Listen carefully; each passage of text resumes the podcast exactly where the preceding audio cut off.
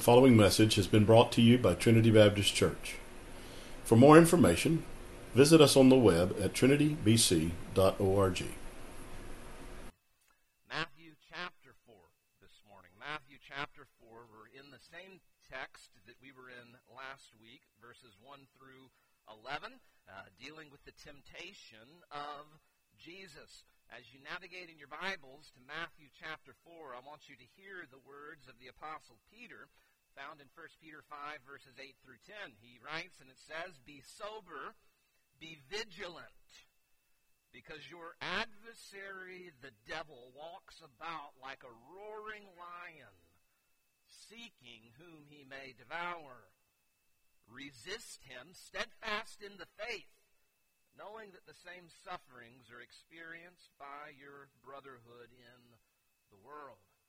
What we're going to look to this morning, a lack of understanding what we're going to look to this morning has led to all sorts of believers living lives that are practically of zero use to the kingdom of God. Uh, many believers have no real joy in their salvation. Many believers find no real soul satisfaction in studying the Word of God and reading the Word of God. They, they never really gain anything from it.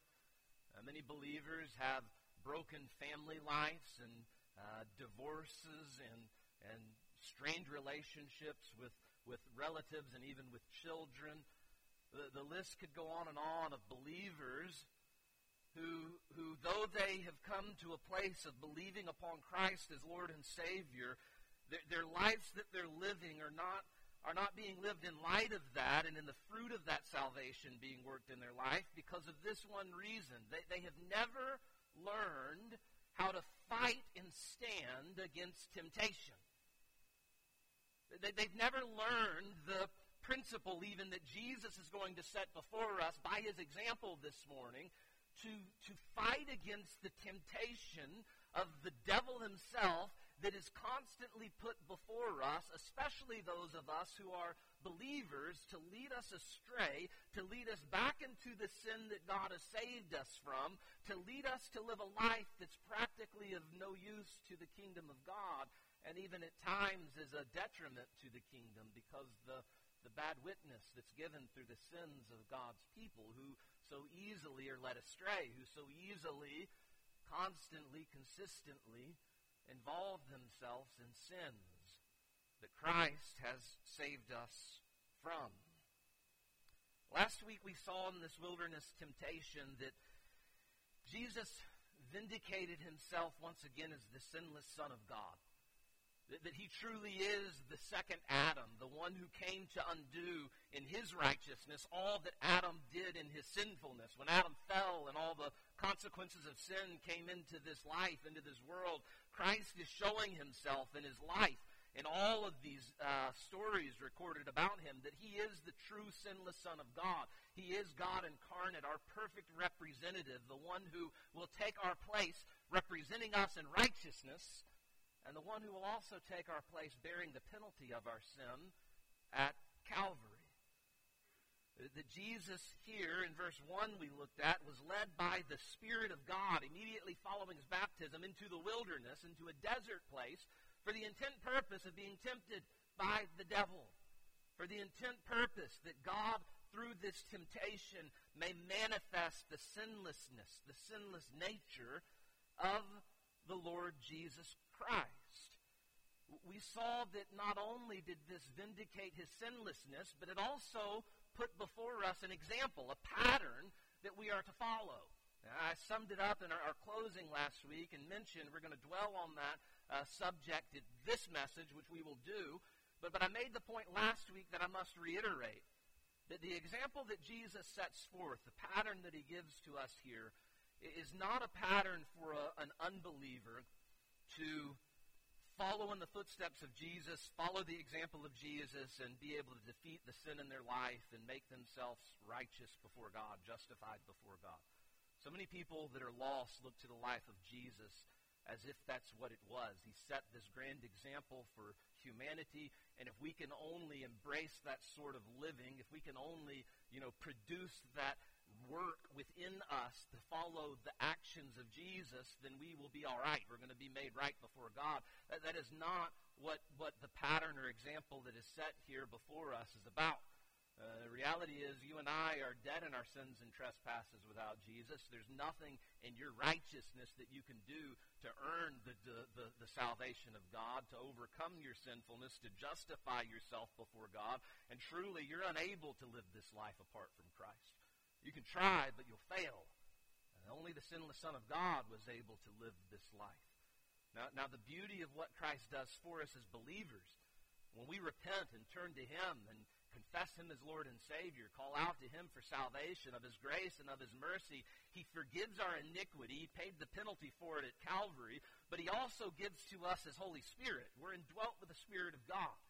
He frees us from the chains of sin that, that have ensnared us, and He gives to us the ability now to live for Him of His grace and of His mercy. He, he saves us in order that we may manifest the fruits of our salvation. He, he, he saves us by grace through faith, Ephesians 2 8 and 9, but verse 10 follows where his workmanship created in Christ Jesus unto good works. He begins to work in us.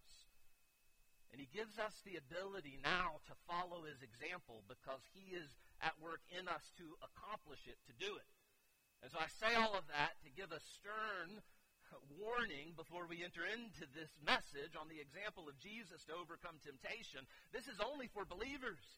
This is only possible for those who have Christ in you, for those who have the Spirit indwelling within you, for those who have been forgiven of their sins and, and even the bondage of sin being broken by the grace of God in your life. For you who are Christians, this is an example that Jesus sets before us that we now have a pattern to follow. That we may now come to understand how is it that I can stand against the roaring lion, against the fiery darts that he throws our direction, the temptations that he, he baits the hook and dangles before our face. Hear me in Christ, you have the ability to overcome because he is overcome. And he gives us a pattern here to follow. He set an example before us that we may learn from him and that we may follow in his footsteps. Matthew chapter 4 and verse 1. Then Jesus was led up by the Spirit into the wilderness to be tempted by the devil. And when he had fasted forty days and forty nights, afterward he was hungry. Now when the tempter came to him, he said, If you are the Son of God, command that these stones become bread. And he answered and said, It is written, Man shall not live by bread alone, but by every word which proceeds from the mouth of God. Then the devil took him up into the holy city, set him on the pinnacle of the temple, and said to him, If you are the Son of God, throw yourself down. For it is written, He shall give His angels charge over you, and in their hands they shall bear you up, lest you dash your foot against a stone. Jesus said to him, it is written again, You shall not tempt the Lord your God. Again, the devil took him up on an exceedingly high mountain and showed him all the kingdoms of the world and their glory. And he said to him, All these things I will give to you if you will fall down and worship me. Then Jesus said to him, Away with you, Satan. For it is written, You shall worship the Lord your God, and him only shall you serve. Then the devil left him, and behold, angels came and ministered to him. It has long been noted, I think rightly noted, that these temptations follow the description of what is in this world that John gives to us in 1 John chapter 2 verses 15 and 16. Now, you don't need to turn there, just listen to John, 1 John 2 15 and 16. John writes and he says, "Do not love the world or the things in the world. If anyone loves the world, the love of the Father is not in him. For all that is in the world, the lust of the flesh, the lust of the eyes, and the pride of life is not of the Father, but is of the world. I, I see a parallel in these temptations, as have many for many generations seen a parallel. That the temptations listed here follow the pattern of those those, those descriptions of what the world offers, what the world dangles before us to lead us astray from God. The lust of the flesh, the lust of the eyes, and the pride of life.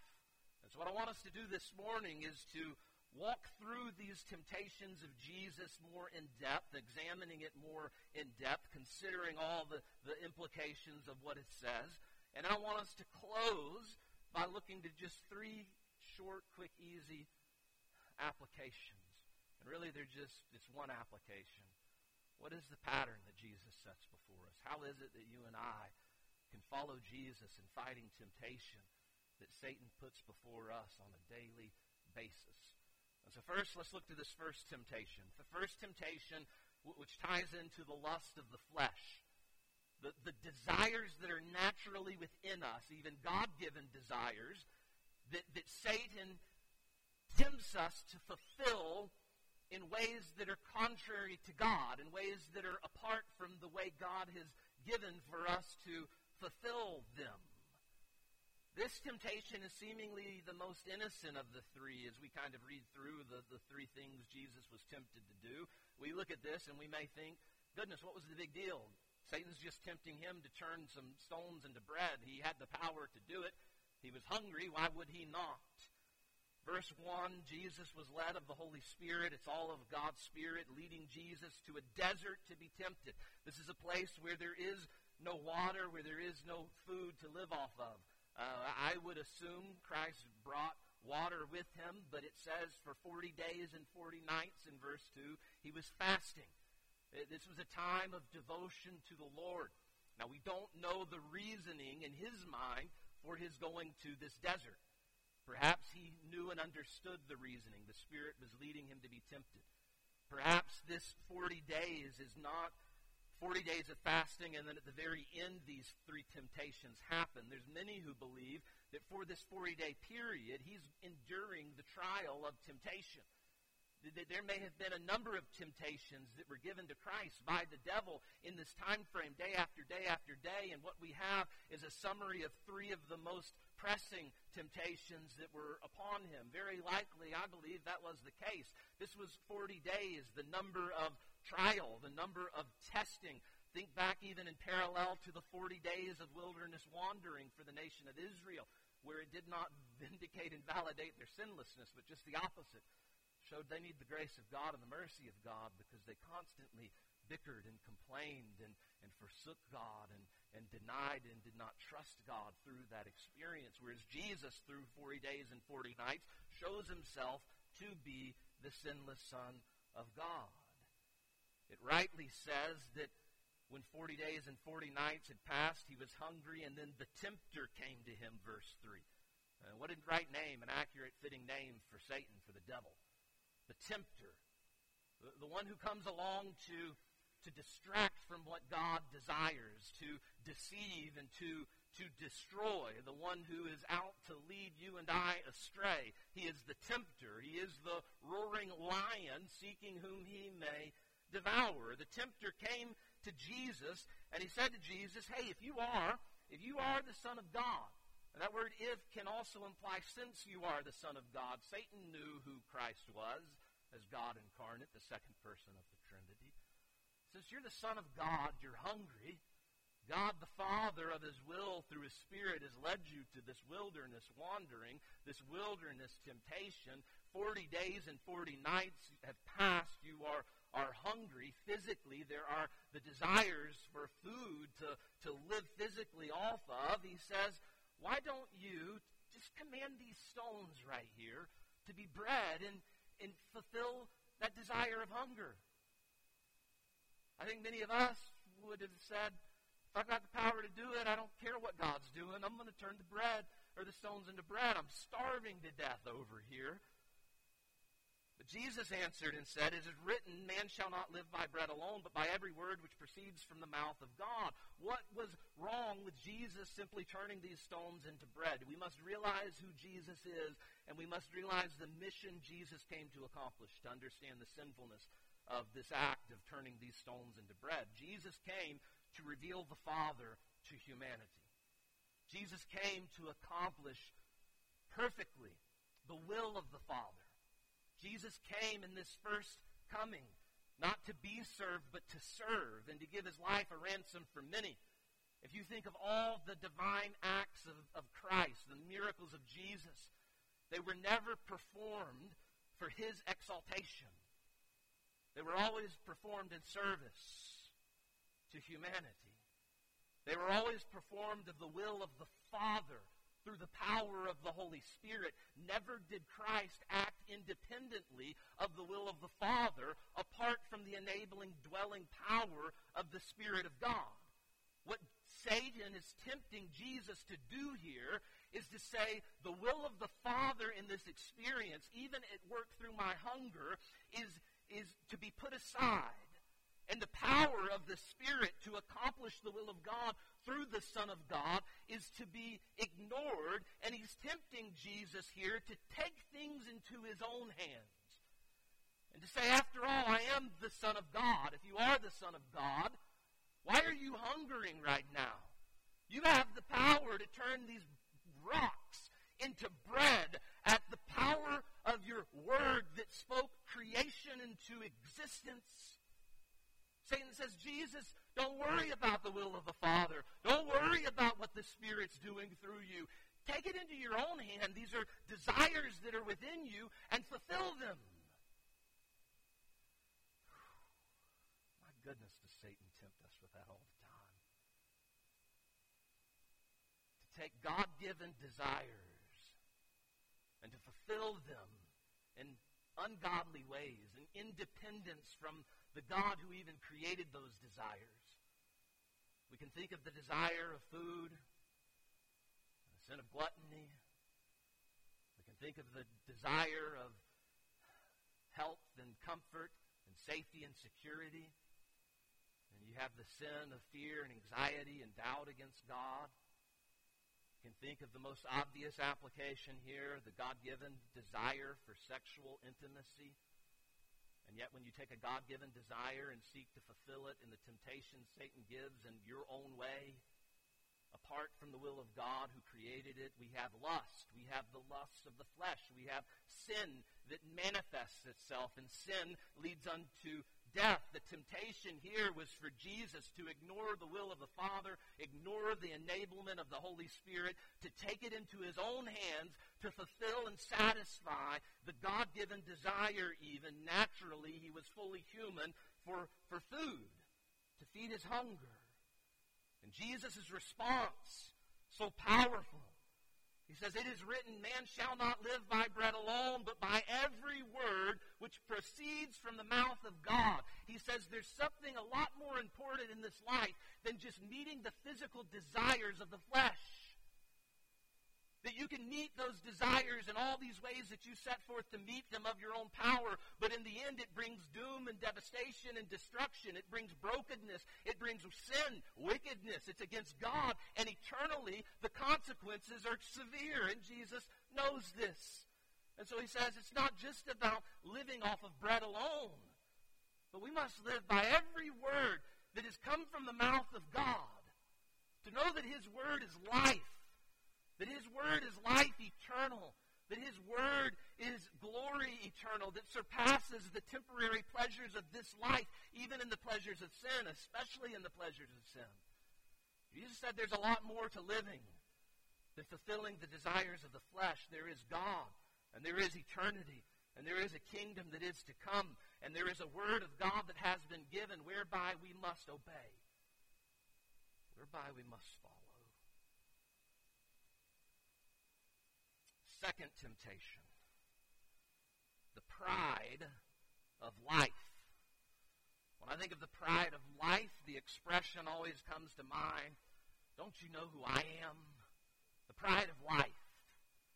Pride that so easily can creep into all of our hearts, even over our Christianity, even over our, you know, the grace of God in our life that keeps us from sin and arrogance and, and the super spirituality can creep into our hearts. The pride of life. Don't you know who I am? Pride was the reason of Lucifer's fall from heaven. It says in Isaiah, I believe, speaking of Lucifer, the angel of light, that he ascended, tried to ascend the throne of God. believing he could gain the glory and make himself like the Most High. It was because of this pride that Lucifer was expelled, kicked out of heaven. Verse 5, we read, Jesus is now taken by Satan, it says, into the holy city, into Jerusalem, uh, the splendor even of Jerusalem, the city of God, the holy city of God. And Lucifer set him on top of the pinnacle of the temple. Many believe this was Herod's portico.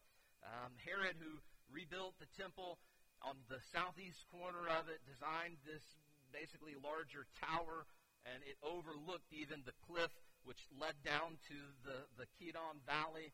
And so many believed it was this place of great height, some 450 foot down uh, to the valley bottom. Uh, this pinnacle built on, on the backside of the temple overlooking this valley that, that Lucifer has brought Jesus to. And he says to him, If you are the Son of God, since you are the Son of God, throw yourself down. And then Lucifer, Satan, the devil, the tempter, actually quotes the Word of God. He knows Scripture. He says, He shall give His angels charge over you. Isn't that what the Bible says about you who, who are the Christ, who is the Messiah? Angels are going to look after you. And in their hands they shall bear you up, lest you dash your foot against a stone. God has declared this truth about you. His angels will keep you and guard over you. Jesus, why don't you show yourself to be the Son of God by jumping off of this pinnacle and let the people be amazed as the angels come to, to your aid as you fall to give you a soft landing where you jump and do not die. The pride of life. Jesus answers. And he answers by quoting what I think brings this temptation into a, to me, it's the most mysterious of all the temptations, and the application of it is one of the most profound to us in church life. He, he quotes, You shall not tempt the Lord your God. Taken from Numbers, experience in Deuteronomy, where the people of God were groaning and moaning about being led into the desert and, and getting aggravated at Moses to the point of wanting to even take his life unless God would give them the food and the water that they were desiring. You shall not tempt, you shall not test. Put your God to the test, the Lord your God. Satan knows God's word. I don't think he misquoted it. There's some there, there's a, a, little phrase that's left out that some say he's misquoting God's word. I think he's quoting, and he is quoting from the Septuagint, which was the commonly used Greek translation of the Hebrew Bible in that day and age. It's what Jesus would often quote. And so I don't think he's misquoting the Scripture. He's quoting the, the Word of God in relation to who Christ is and in relation to what God would do for the Christ. He rightly quotes the Word of God, and he twists the application of it, though, to bring what was meant to be a, a reason of trust in the Lord to, to twist it to tempt Jesus to put God to the test, to test the Lord. That the passage is originally given in order that trust may be established, faith in the will of the Father, no matter what Christ would endure.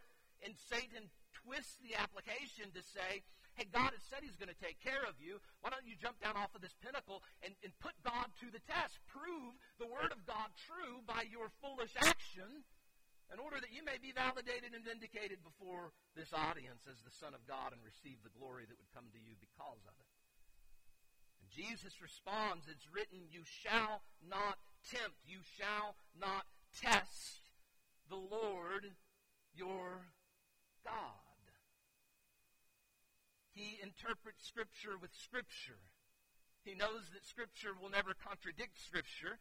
And so while Satan tries to twist it to lead him to put God to a test, Jesus rightly responds with another passage that clearly defines it. No, that's not what this passage is meant to be applied in my life as. I'm not supposed to put God to a test whereby I'm forcing his hand to divinely act in my life in order to validate the arrogance of my presumption upon him as I step out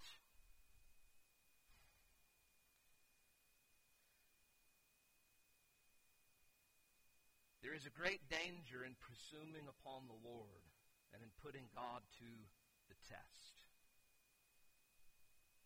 I've seen a number of applications of this in my life, illustrations even of this.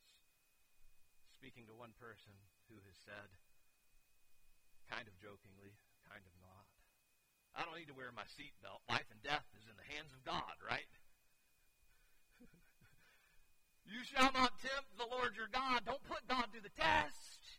Yes, God has your life in his hand, but that doesn't mean that we foolishly step out and our arrogance assumption, presuming upon the Lord, we're going to force his hand to act and divinely intervene.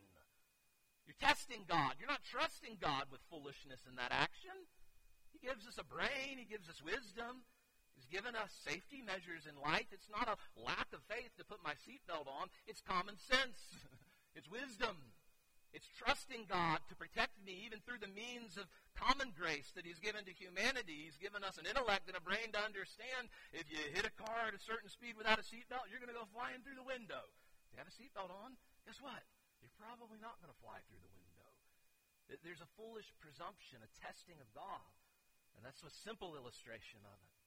I've seen it within a church even, of a, a mentality of, you know, finances may not be great, and we don't know how we're ever going to afford it in the future, but, but I've got this grand vision that we build this massive building, this massive sanctuary, and, and you know, we just got to we, we got to step out and do it, and we know God's going to provide for it, and we step out in arrogance and presume upon the Lord to force His hand to act to accomplish something that He may not even be in at all. Here's the thing: when you, you when you're talking about having the faith to get out of the boat and walk on the water, you better make sure Jesus is walking on the water calling out. It's not good when you step out and Jesus is actually in the boat and you're stepping out to walk on the water because you want to be the one walking on the water. You shall not test the Lord your God. The name it and claim it mentality that so many have come to embrace in our day and age just don't have the bigger house and the better truck and the blessed life because you just haven't you haven't you got to put God to the test. You've got to you got to name it and claim it and then and then act as if it's true in faith and step out. Be careful. Be careful. Thou shalt not tempt the Lord thy God. You you should not test the Lord your God. The third or the second temptation, the, the pride of life, testing, tempting in a way the Lord to force his hand to act because of your desire, your ambition, your dreams, your will. The third temptation, the lust of the eyes. Verse 8.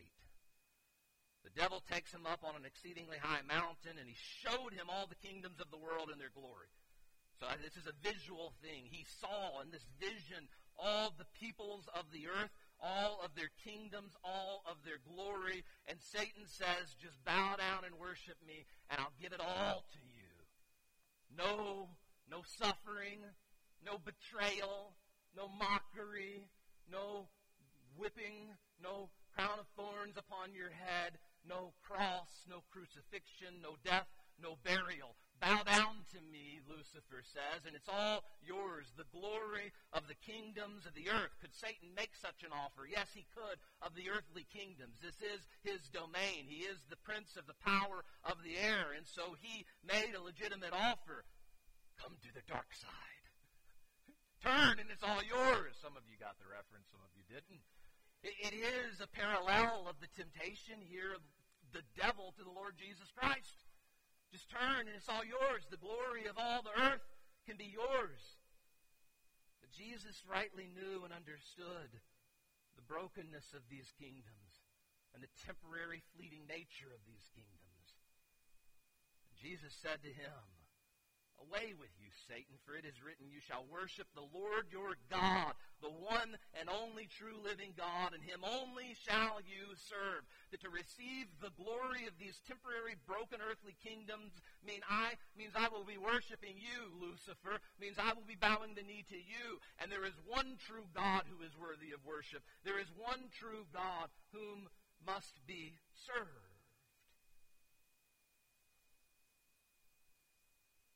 The lust of the eyes.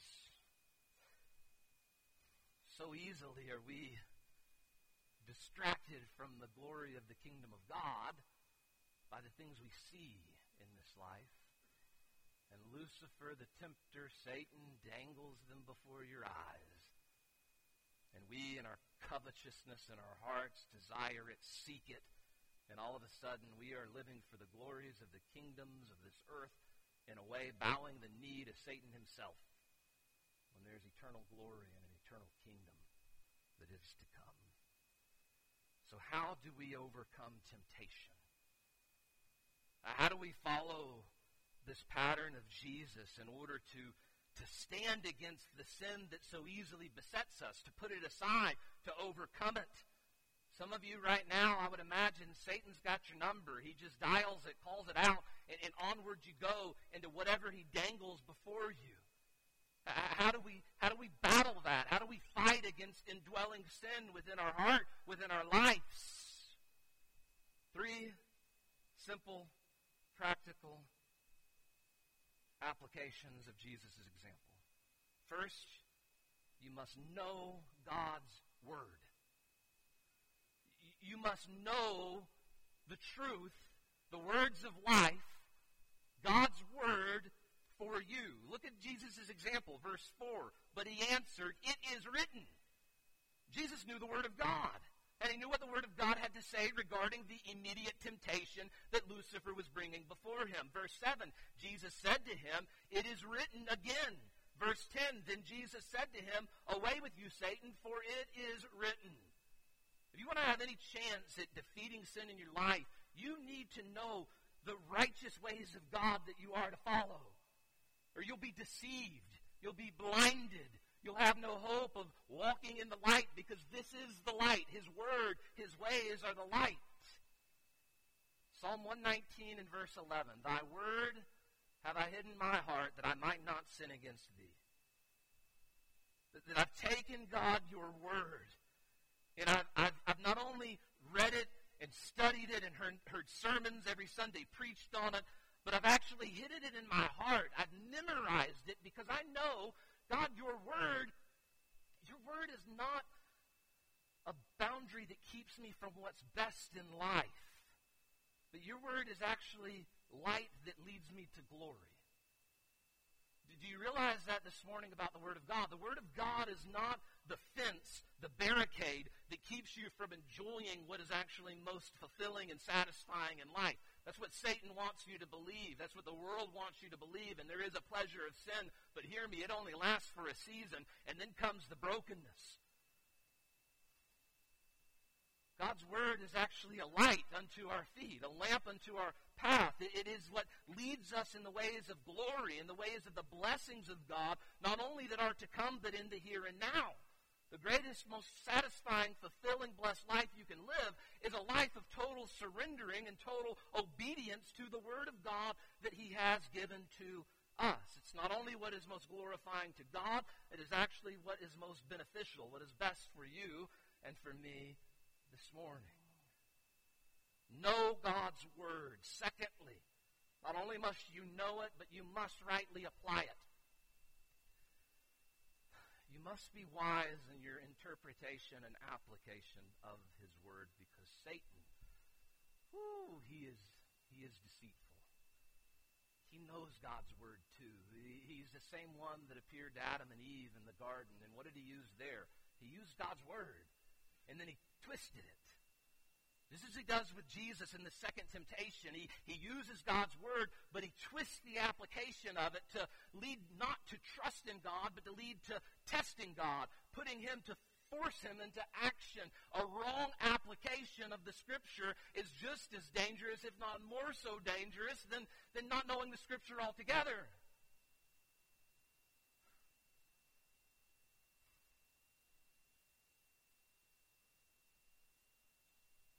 Must rightly apply the Word of God, interpreting Scripture with Scripture, the whole canon, the whole Scripture, knowing that it never contradicts itself. 2 Timothy chapter 2 and verse, verse 15. Be diligent to present yourselves approved to God, a worker who does not need to be ashamed, rightly dividing the word of truth, rightly handling the word of God, not, not twisting it to justify our sinful desires and our sinful actions, but, but rightly letting God's word speak unto us and rightly interpreting it in light of its context and the original meaning and rightly taking those principles and applying them to our lives today. In the fullness of the revelation of God's word, not twisting one verse to accommodate our sinful lusts. Know God's word, rightly apply God's word. Thirdly, you must submit to God's word. I'm a preacher who's been in a lot of Bible college and seminary for a number of years, raised in church Sunday morning, Sunday night, Wednesday night. I know the Word of God pretty well and I know the right application of God often because thankfully I've been under preachers and teachers that rightly have, have taught me how to apply the Word of God. But I am not sinless, and my wife says amen. And it's not because I don't know the Word of God, and it's not because I don't know the right application of the Word of God. It's because I don't always submit to the Word of God. And this goes back to verse 1 that we looked at last week. All of this is not possible unless you have the indwelling filling of the Holy Spirit of God within you, even before that temptation comes.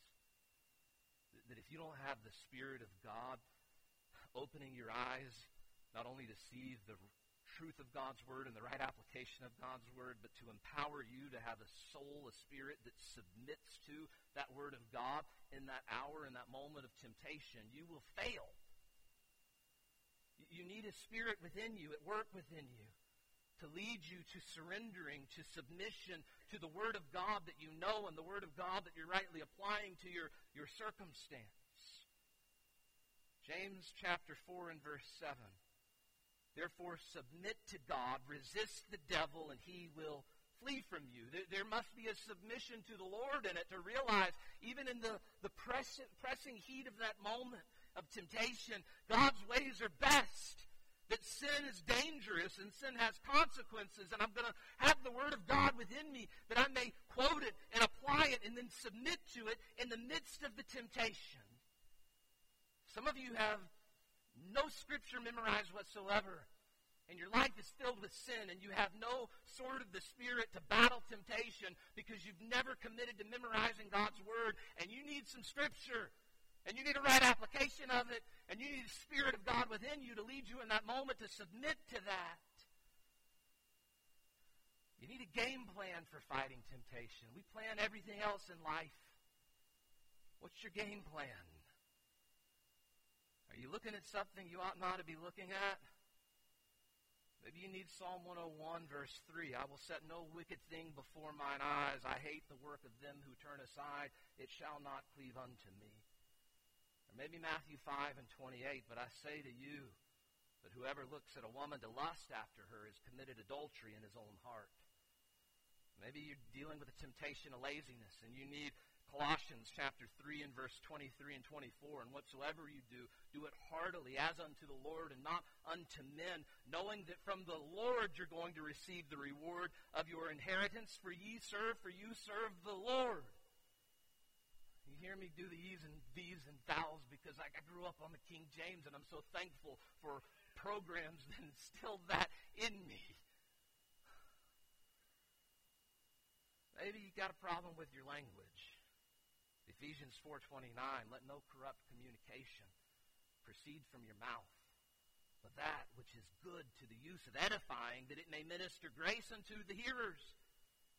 Maybe you're, you're struggling with the temptation of bitterness and you need to put to memory Ephesians 4 and verse 32 and be kind to one another, tenderhearted, forgiving one another, even as God through Christ has forgiven you.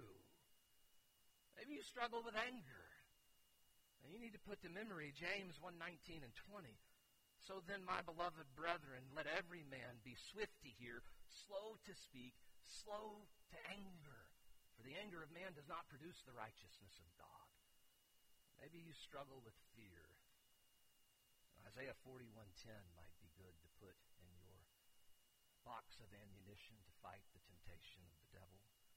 Fear not, for I am with you. Be not dismayed, for I am your God.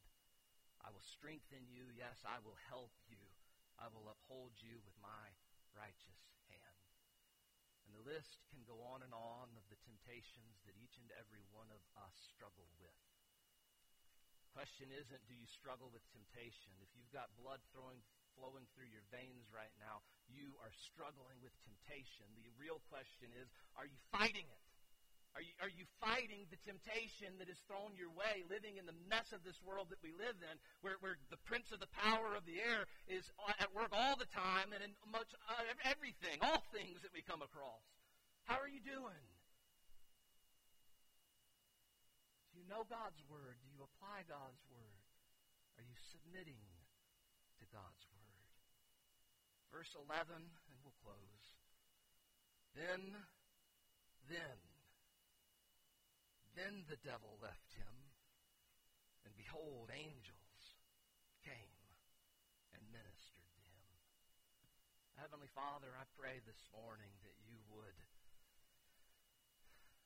encourage, convict, Lord, enlighten so many believers who have never learned this elementary lesson you give to us on fighting temptation.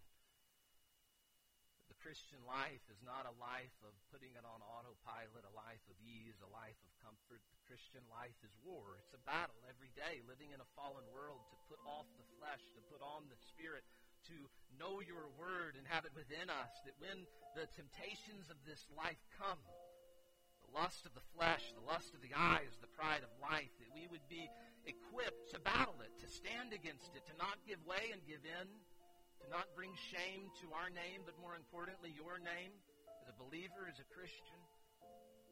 Lord, to honor Christ, overcoming sin in our life by his power because he has overcome for us. Lord, I pray, sanctify every believer, give strength to endure temptation. Lord, if there be one in here who doesn't know you, may they even now be convicted of their sin, repent